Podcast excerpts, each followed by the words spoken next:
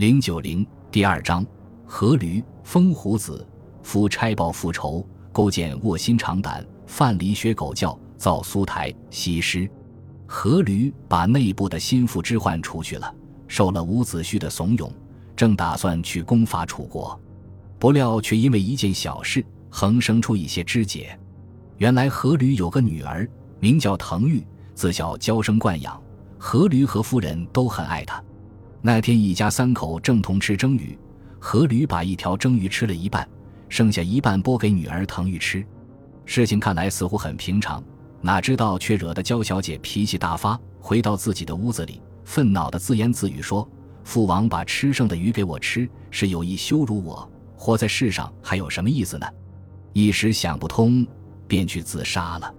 阖闾夫妇痛伤女儿的死，只好大办丧事来安慰已经不能复生的亡灵。于是，在婚门外面凿池垒土，造起一座大坟，把金鼎、玉杯、银尊。诸如种种宝物都往坟里塞，用来殉葬死女，希望她还能像在生时候一样的享用它们。在大出丧的那天，还特别造了一只装有机阔、栩栩如生的白鹤，在仪仗队队伍前面翱翔舞蹈开路，叫无视成千上万的男女都兴高采烈地跟随在后面观看。到了坟场，飞舞的白鹤和仪仗队陆续走进墓门，不知就里的市民也喧喧嚷嚷地挤了进去。看看人群进去的差不多了，突然“嘎呀”一声，坟墓里装置的机关发动，墓门便自动的关锁起来。万斤重的大石头变成了一条生和死不可逾越的界限，把无数活生生的人都幽闭在泉壤里。不管里里外外有多少呼天抢地的好气声，也不管将来会造成多少妻离子散、家破人亡，就只为那个国家的主宰者拿定主意，要他们去陪伴亡灵。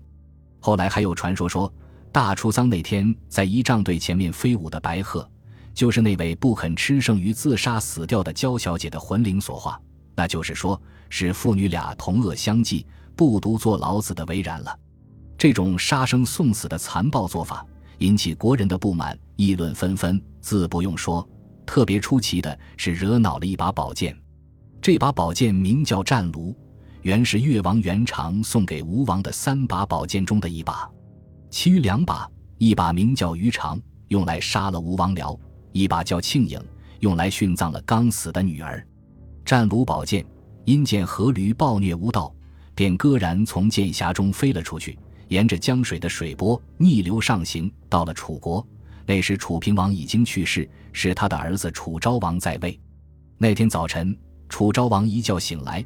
忽然发现有一把寒光闪闪的宝剑，正横躺在自己的枕畔。起初还不免被这鬼东西吓了一大跳，层层冷汗从脖子上冒出来，以为不知是哪个国家的刺客耍的花招，预先发出要来行刺的警告。后来照了相剑名家风胡子来一问，才知道这件的原本。风胡子说，这把宝剑的名字叫战卢，它原是越国的名剑公欧之子筹造的。欧冶子一共筹造了五把宝剑，战卢是其中一把，其余几把是纯钧、圣邪、鱼肠、巨缺。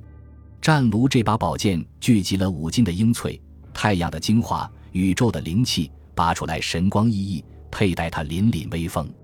他可以折冲抵御敌人，可是，一旦遇见人君干出背礼的事，他就会离开无道之君来依附有道之君。如今吴王既然杀君谋楚。又杀生送死，都是无道的表现，所以战卢就离开吴国，到了楚国。一席话说的楚昭王满怀高兴，就把战卢看作是无价的至宝，经常佩戴在身边。哪知道这把宝剑才真正是惹祸的根苗。吴王闻听宝剑到了楚国，不认为是神物，脾气倔强，自行飞去，只说是楚国君臣无赖设下计谋，将宝剑从府库盗去。因而怒气大发，派移了孙武，就是教女兵有功、合著兵法十三篇的孙武、伍子胥、白喜三人带兵去攻伐楚国。当年就攻占了楚国的六合前两个县邑。再过几年，居然攻破了楚国的京城郢都，焚烧了堆积在府库里的像山一样的粮食，毁坏了悬挂在庙堂里的九龙大钟。就这样，伍子胥还不解气。还把楚平王的尸骨从坟墓里挖掘出来，打了三百鞭子，拿左足去踩他的肚子，右手去挖他的眼睛，嘲骂他道：“谁叫你听信单于者的利口，冤杀我父亲和哥哥？今天也有你的好下场。”在郢都将要被围的时候，楚昭王只好仓皇逃奔到隋地去。经过许多折腾，最后才得反国复位。这是当战卢这口宝剑飞到楚国时，大家完全没有意料到的。吴国用了伍子胥和孙武的计谋，西边击破了强大的楚国，北边威胁到齐国和晋国，南边忽使越国的人屈服，吴国的声威顿时显得壮大异常。只是后来有一次去攻伐越国，被越王勾践迎头痛击，把吴王的军队在醉里击败，这才稍稍受了挫折。那时，阖闾一支族的大指被越将灵姑扶用戈斩掉了，夺取了一只鞋子去，当时血流如注。吴国的军队只好像潮水般的退却。当天晚上，阖闾就在离最离之有七里的行那个地方死去了。阖闾死后，阖闾的儿子夫差继承王位，把这次吴国战败认为是奇耻大辱。为了报仇雪恨，专门派一个人站在宫门的亭阶上。每当夫差进出宫门，那人总是要严厉的高声问：“夫差，你忘记了越王曾经杀死你的父亲吗？”夫差总是要低着头，恭敬沉痛的回答说：“不敢忘记。”一方面认认真真的整军练武，明耻教战，这样经过三年，果真便报了越国的仇恨。吴国的军队由吴王夫差亲自统领着，和越王勾践的军队大战在江上。把越军打败在富丘山，就是现在江苏省吴县西南太湖里的丘山，或者又叫包山。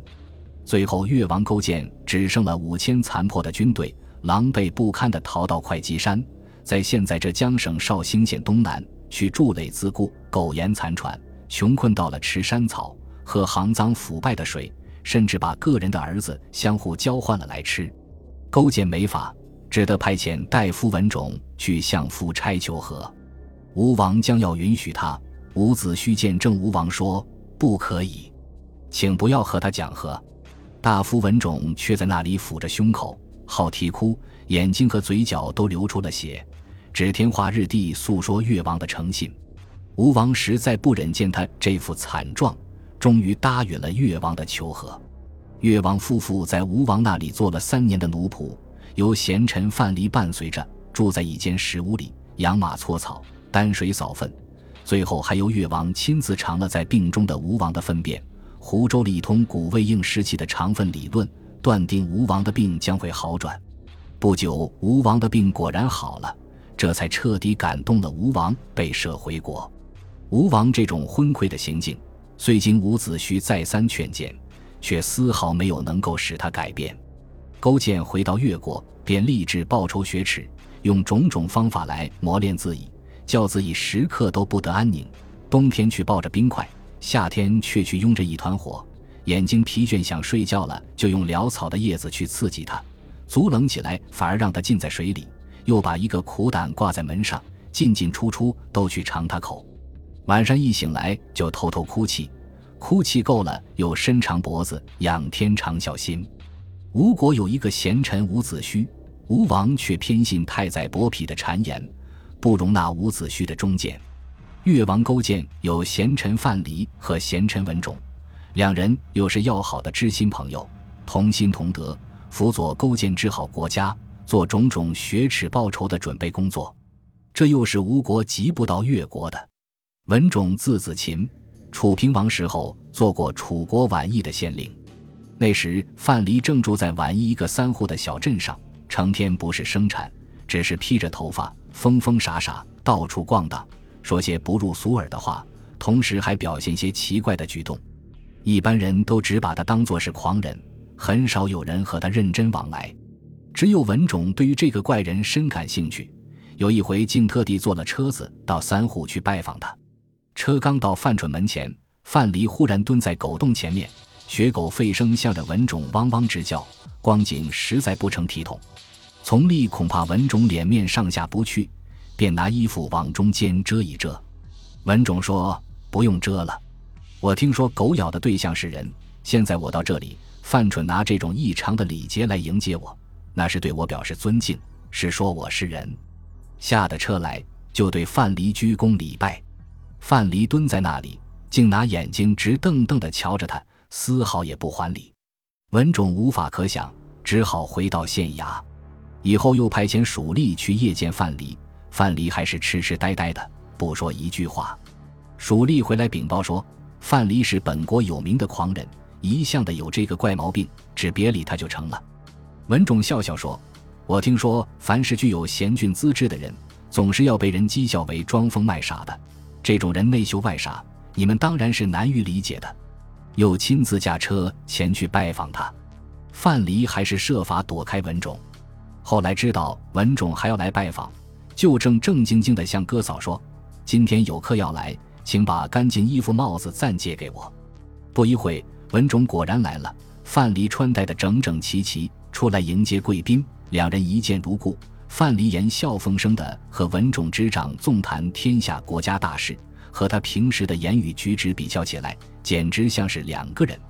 旁边观看的人都惊诧的直吐舌头，认为像这样的怪事，不但从来没有见过，也从来没有听说过似。后来文种在越国做官时，就把范蠡慎重的荐居给了越王。使他做官做到上将军兼越国宰相之职。